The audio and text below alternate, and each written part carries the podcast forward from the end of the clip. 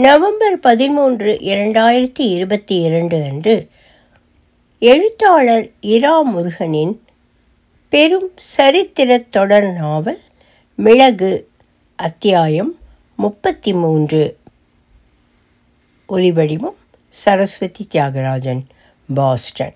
ஆயிரத்தி அறுநூற்றி இரண்டு ஹொன்னாவர். தீபாவளிக்கு இரண்டு நாள் கழித்து ஹொன்னாவர் ரத வீதியில் நடமாட்டம் குறைந்த ஒரு பகல் நேரத்தில் சந்திரியாவின் பிழவை கடைக்கு முன் ஒரு டோங்கா வண்டி வந்து நின்றது. விலகு விலகு என்று வண்டியோட்டி வந்தவன் அரவம் இல்லாமல் இருந்த தெருக்கோடி கேட்க சத்தமாக கூவி வண்டி கதவை திறந்தான். கோட்டையில் மகாராணிக்கு தாதியான மிங்கு மெல்ல இறங்க மரப்படி அடுக்கை வண்டி உள்ளே இருந்து எடுத்து கதவோடு பொருத்தினான். மிங்கு இறங்கி கடைக்குள் போனாள். மாமா பாக உண்ணாரா? என்று தெலுங்கில் நலம் விசாரித்தபடி அழகாக புன்னகைத்தாள் மிங்கு. பாக உந்தி என்று நலம் சொல்லி கடையில் வேலைக்கு இருந்த பையனை கை காட்ட மண் பானைக்குள் இருந்து குளிர்ந்த நீர் கலந்த ஷர்பத்தில் வெட்டிவேர் போட்டு எடுத்து வந்தான் அவன். சிறியதாக பனிக்கட்டி இரண்டு அந்த ஷர்பத்தில் மிதந்ததை மிங்கு பார்க்க தவறவில்லை. மகாராணிக்கு பிடித்த குளிர்பானம் இது மழை சிறு சிறுகுடுமரை எடுத்து ஓய்ந்திருப்பதால் வெக்கை பொறுக்க முடியாதபடி அதிகமாக தெரிகிறது. நாளை அல்லது மறுநாள் மழை தொடர்ந்து பெய்ய ஆரம்பித்துவிடும். மிங்கு சிரித்தபடி சொன்னாள். சந்திரையா உடனே ஆமோதித்தார். அரண்மனைக்காரி என்ன சொன்னாலும் சரியாகத்தான் இருக்கும். வீட்டில் எல்லோரும் சுகம்தானே? மாமி கால்வலி எப்படி இருக்குப்போ மருந்து சாப்பிட்றாங்களா? மிங்கு கேட்க நல்ல வார்த்தை சொன்னார். சரியாயிடுத்து. நீ போன தடவை வந்தபோது சொன்னியே மிங்கு உங்கள் வீட்டுக்காரர்கிட்ட மூலிகை வைத்தியமாக இலை தழை வேர் பழம்னு சாப்பிட்டதுல உடனே சரியாயிடுத்து. செலவு கொஞ்சம் அதிகம்தான் ஆனால் குணமாயிடுத்து. முகம் மலர்ந்து சொன்னார் சந்திரையா. ராஜ வைத்தியம்னா சும்மாவா? என்றாள் மிங்கு பெருமையோடு பார்த்தபடி. மாமா நீங்க போர்ச்சுகல் பெண்ணுங்க உடுப்புக்கான துணி வச்சு விற்கிறீங்களாமே. அவள் மெல்ல விழவினாள் விரோதம் உண்டோ இல்லையோ சிநேகிதம் அவ்வளவாக இல்லாத திக்கில் பேச்சு நடக்கும் என்று தோன்ற சந்திரையா சுதாரித்து கொண்டார் மிங்கு தீபாவளி நேரத்தில் எல்லோரும் சந்தோஷமாய் இருக்கணும். அந்த நேரத்துக்காவது இல்லை.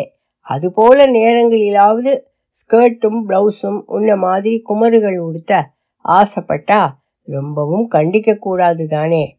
முழுக்க உடம்பு மூடின உடுப்பு அதெல்லாம்னு மிங்குவுக்கு தெரியும் தானே. அதுவும் துணியும் செய் நேர்த்தியும் மட்டும்தான் போர்ச்சுகீஸ் தைத்து உடுப்பாக்கி தந்தது நம்ம தையல்காரங்க. பிழவை கூட இழுப்பு தெரியும். ஸ்கர்ட் போட்டால் முழுசாக மூடி இருக்கும் மிங்கு தன் பிழவை தலைப்பை விருட்டென்று இடுப்பை சுற்றி மூடி செறிய கொண்டு தரையை பார்த்தாள். சொல்லி இருக்கக்கூடாது என்று சந்திரையாவுக்கு தோன்ற அசட்டு சிரிப்பு சிரித்தார். மிங்கு சகஜமானாள். நிச்சயமாக நல்ல உடுப்புதான் என்று உடன்பட்டாள் மிங்கு. நான் அதை கேட்க வரலே என்று சொல்லி அவள் போர்ச்சுகல் துணி விற்பதில் சட்ட மீறுதல் பற்றி கேட்க வரவில்லை என்பதை வெளிப்படையாகவே சொல்லிவிட்டாள். அங்கிருந்து வந்து இங்கே தையல்காரர்களுக்கு ஐரோப்பிய உடை தைக்க சொல்லிக் கொடுத்த போர்ச்சுகீசிய தையல்காரர்கள் பற்றியும் கேட்க வரவில்லை என்றும் தெரிவித்தாள். அந்த பயணிகள் வந்தது போல் போய்விட்டார்கள் என்று சந்திரையா வாயில் பதில் இருக்க தேவையில்லை.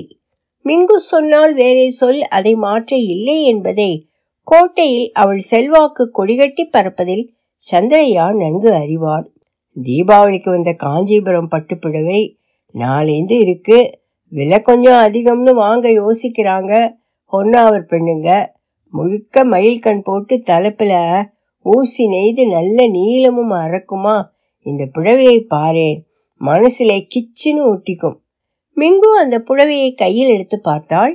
மென்மையாக உருத்தாத சரிகையும் கண்ணில் வெளியிரென்று வர்ணம் பட்டு சிதறுவதும் தமிழ் நெசவு தறியிலிருந்து குறுக்கப்பட்ட தறி வாசனையுமாக மகாராணிகள் உடுத்தும் ஸ்தோதில் இருந்தது அந்த புடவை.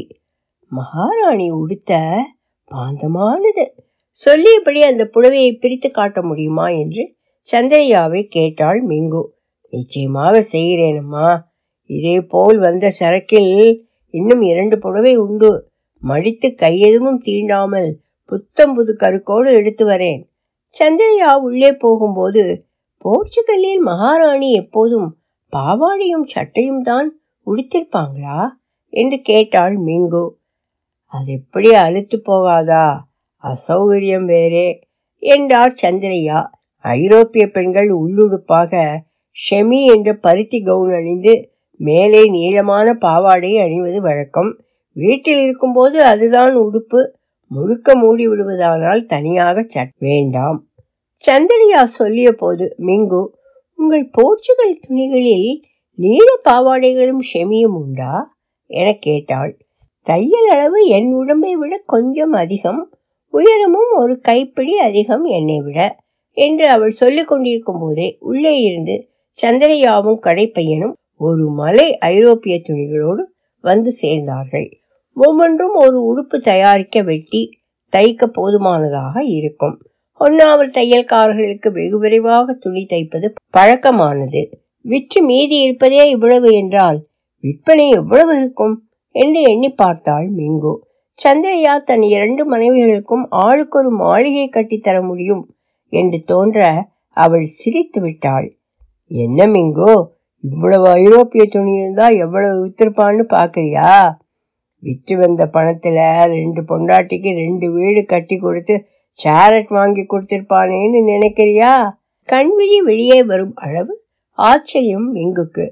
சாரத்தான் அவள் மனதில் வரவில்லை. அது சந்திரையா மனதிலிருந்து இறங்கியது. இந்த நீல கவுன்கள் இருக்கட்டும் உத்தியோக விஷயமாக வெளியே போகும்போது அணிய தகுந்த பாவாடைகள் கவுன்கள் மற்றபடி கௌரவமான சட்டைகளுக்கான துணிகளை காட்டுங்க. மிங்கு கேட்க இப்போது ஆச்சரியப்படும் முறை சந்திரையாவுக்கு. மிங்கோ எங்கே? எந்த உத்தியோகத்துக்கு போக இப்போ மும்மரமா உடுத்துணி தேடிட்டு இருக்கே? நான் போனால் தானா? ராணி அம்மா வெளியே போகிற போது போட்டுக்கணும் இல்ல? அவங்க பிழவை தானே கட்டி வருவாங்க. அது இங்கே மிங்கு அவசரமாக தன் வார்த்தையை நிறுத்தினாள். என்ன மிங்கு ராஜாங்க ரகசியம்னா வேணாம். குரலை திடீரென்று கிசு கிசு என்றாக்கி மிங்குக்கு பக்கமாக வந்து கேட்டார். ராணியம்மா வாரணாசிக்கு போகிறதா காதில் விழுந்ததே? அப்படியே தில்லிக்கும் போய் சுல்தானை பார்ப்பாங்கன்னு ஒரு பேச்சு. நீ வாங்கிறத பார்த்தா லிஸ்பன் போகிறாங்களா என்ன? ஆவலோடு கேட்டபடி கையில் உள்ளூர் தையல்காரர் தைத்த நீல ஸ்கர்ட்டோடு நின்றார். சந்திரையா யாருக்கான உடை என்று மிங்குவிடம் அவர் சொல்ல ஆச்சரியம் ஒரு வினாடி காட்டி மீண்டாள். மிங்கு அவ்வளவுதானா? நான் என்னமோ மூணாவது மாளிகை கட்டி இதை உடுத்தி விட்டு என்ன குழி வைக்க போறீங்கன்னு நினைச்சேன். மிங்கு கையில் வைத்திருந்த துணியால் சந்தையா முகத்தில் விசிறினாள். அவரை குறும்பாக பார்த்து சொன்னாள். நமக்கு எதுக்கு மாமா வானா வரணும். போனா போகணும். அதுக்காகத்தான் மிங்கு. அது சரி. வானா எங்க வரணும்னு தெரிய வேண்டாமா? போகிறதுக்கும் தான். சந்திரையா கேட்டால் குறும்பாக பார்த்தபடி. அவங்க கூட போகிறதுக்கு எத்தனை பேருக்கு உடுப்பு வேண்டி வரும்? நீ போவ. கூட யாரு ராஜகுமாரர் இருப்பாரோ? நஞ்சுண்டையா பிரதானியோ? அவரும் போயிட்டா யார் இங்கே கவனிச்சுக்கிறது? ஒரு மாசம் ஒன்றரை மாசம்னாலும் அப்பக்கா ராணியம்மாவோ நேமிநாதன் ராஜகுமாரரோ தவிர நம்ம ராணியம்மா வேறு யாரிடமும் பொறுப்பை தற்காலிகமா ஒரு நாளைக்கு கூட ஒப்படைக்க மாட்டாங்க. மாமா மகாராணி பயணம் போறதா யார் சொன்னாங்க? நீங்க ஏன் வேற மாதிரி நினைக்க கூடாது? மிங்கு கேட்டாள் சந்திரையாவை.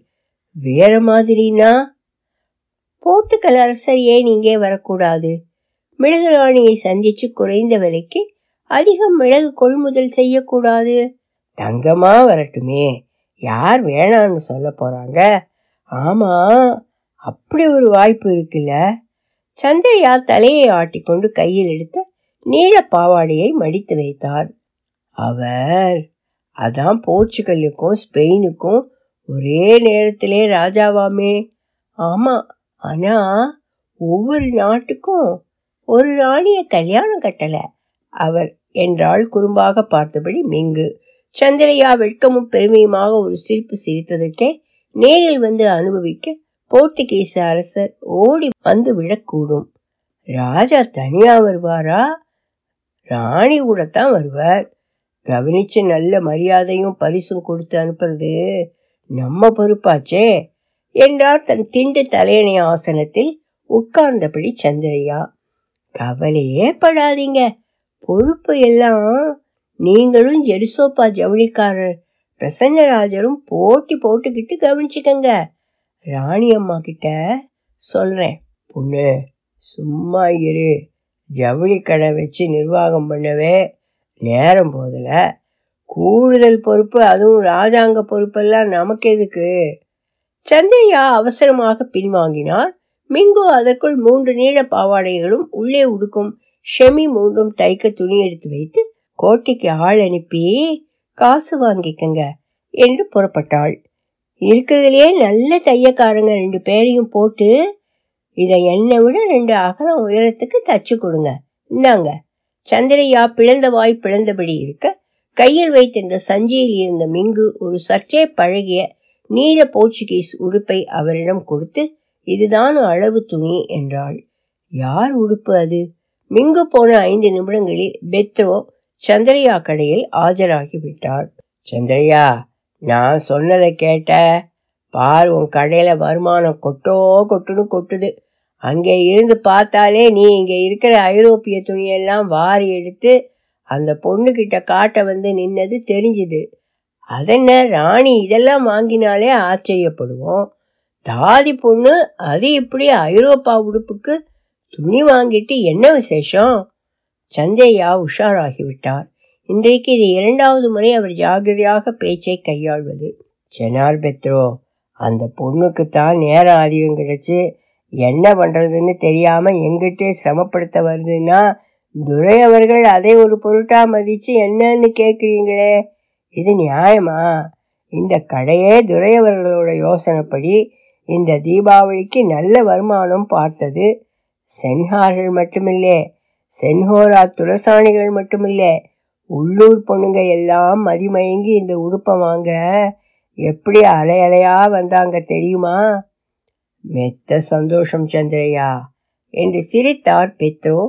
சந்திரையா கையை குலுக்கியபடி துரை ஒரு நீல கவுன் வெளிர் நீல நிறத்துல இன்னும் இருக்கு. போட்டுக்க வேண்டியவங்க போட்டுட்டா அம்சமா இருக்கும்.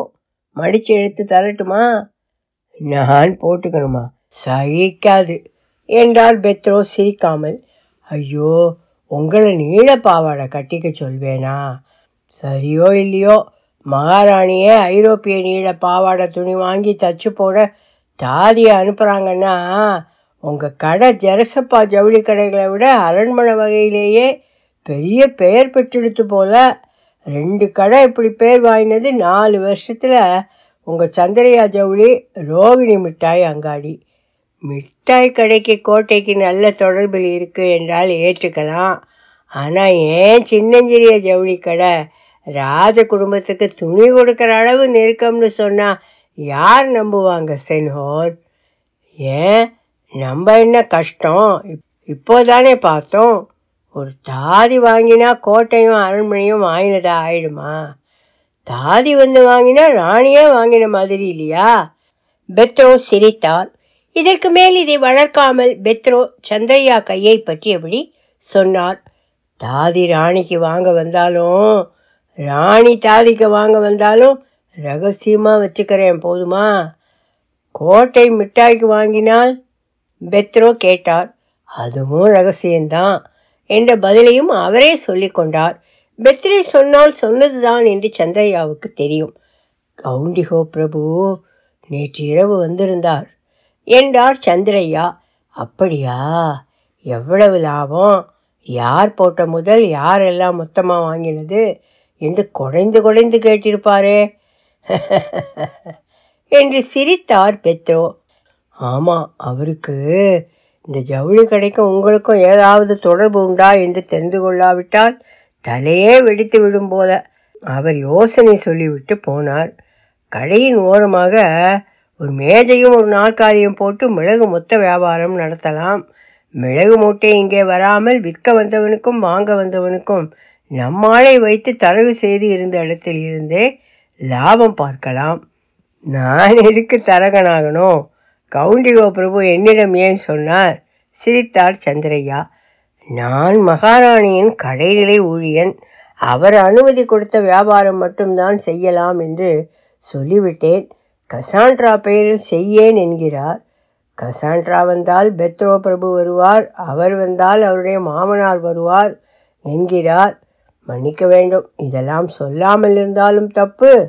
சொன்னாலும் ரசிக்காது என்றார். தலையை குனிந்து பார்த்தபடி சந்திரையா பெத்ரோ மாளிகை கதவு திறந்து கசாண்ட்ரா வெளியே வந்தால் பெத்ரோ வீட்டு வாசலில் நின்று கசாண்ட்ரா தேடியது பெத்ரோவை அல்லது வேறு யாரையும் இருக்காது என்று தெரிந்த பெத்ரோ அவசரமாக தெருவை கடந்து வீடு திரும்பினார். வேகமாக வந்த சேரட் ஒன்று சந்திரையா கடைவாசலில் நின்றது. ஆண்களையும் ஐரோப்பிய மோஸ்தர் கால்ச்சராய் தைத்து கொடுக்க தையல்காரர் உண்டா கேட்டு. பலமாக சிரித்தபடி நேமிநாதன் படியேறி வந்தான். தொடரும் ஒலிவடிவும் சரஸ்வதி தியாகராஜன் பாஸ்டன்.